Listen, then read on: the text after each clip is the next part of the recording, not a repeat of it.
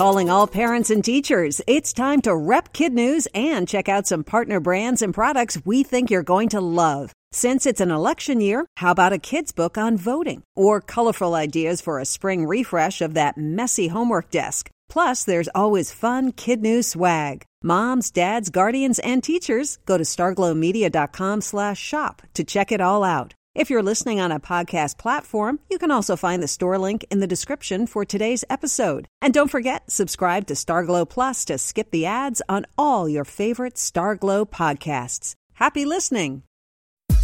Good morning and welcome to Kid News. I'm Tori. Today is Thursday, June 4th, 2020. And we begin with the nation's leading voice on coronavirus seeing light at the end of the tunnel. This week, Dr. Anthony Fauci, director of the National Institute of Allergy and Infectious Diseases, said he's cautiously optimistic that a couple hundred million doses of vaccine will be available by January. The pharmaceutical firm Moderna is reportedly on track to test 30,000 people next month. One note of caution while Dr. Fauci is hopeful that a safe vaccine will be available in 2021, he admits no one knows how much protection it could provide, meaning, like the annual flu shot, getting a COVID 19 vaccine could become part of your regular checkup.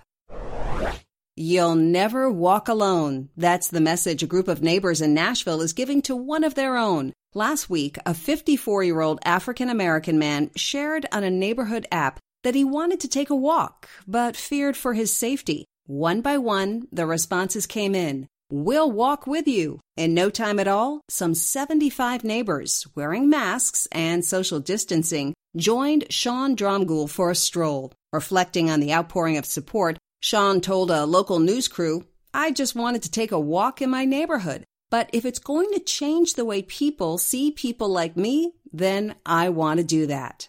Shawn and his neighbors are scheduled to take their second lap together tonight. Nashville's in the spotlight today for another reason as a potential new location for this year's Republican National Convention. The election year event was supposed to take place in Charlotte, North Carolina, but over the past few months, organizers have been in a standoff with the state's governor on the need for safe social distancing. President Trump is the party's very likely nominee, and he wants to give his acceptance speech in front of a big crowd, so organizers have had to look elsewhere. While Nashville is a serious contender, other cities on the short list include Las Vegas, Orlando, Jacksonville, and a few spots in Georgia. Unlike anything I have seen in my lifetime. That's just part of what Barack Obama had to say yesterday when he participated in a virtual town hall to discuss the racial unrest spilling out onto America's streets. The former president predicted an awakening and hopes the current momentum will translate into a moment of real change. Two other former commander in chiefs also weighed in. 95 year old Jimmy Carter issued a statement condemning injustice to African Americans, while George Bush supported the protests by saying those who set out to silence those voices do not understand the meaning of America or how it becomes a better place. What's sticky and slimy and has marine biologists going gaga? They're called snot palaces, and they're the stars of a new study in the journal Nature. Tiny sea creatures build them, as the name implies, from their own snot. It takes about an hour to snot out a three foot balloon, which scientists say has the complexity of a five story home. The bubbles serve two purposes protecting the sea creatures against predators and acting as a funnel for food. When the food tubes clog up after a day or two, the critters simply detach the palace and make a brand new one. Scientists call it one of the most complex structures an animal can make and say it might serve as a prototype for NASA when it's looking to build structures on the moon. That's it for Kid News. Now, our Kid News quiz. In what city did residents walk with a neighbor so he'd feel safe?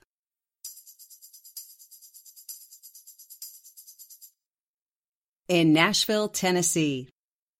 According to Dr. Fauci, when could hundreds of millions of vaccine doses become available?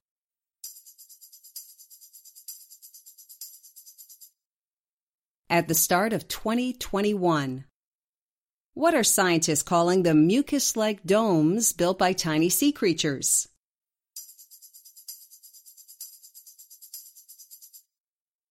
They're referring to them as snot palaces. Why does President Trump want to move the Republican National Convention away from North Carolina?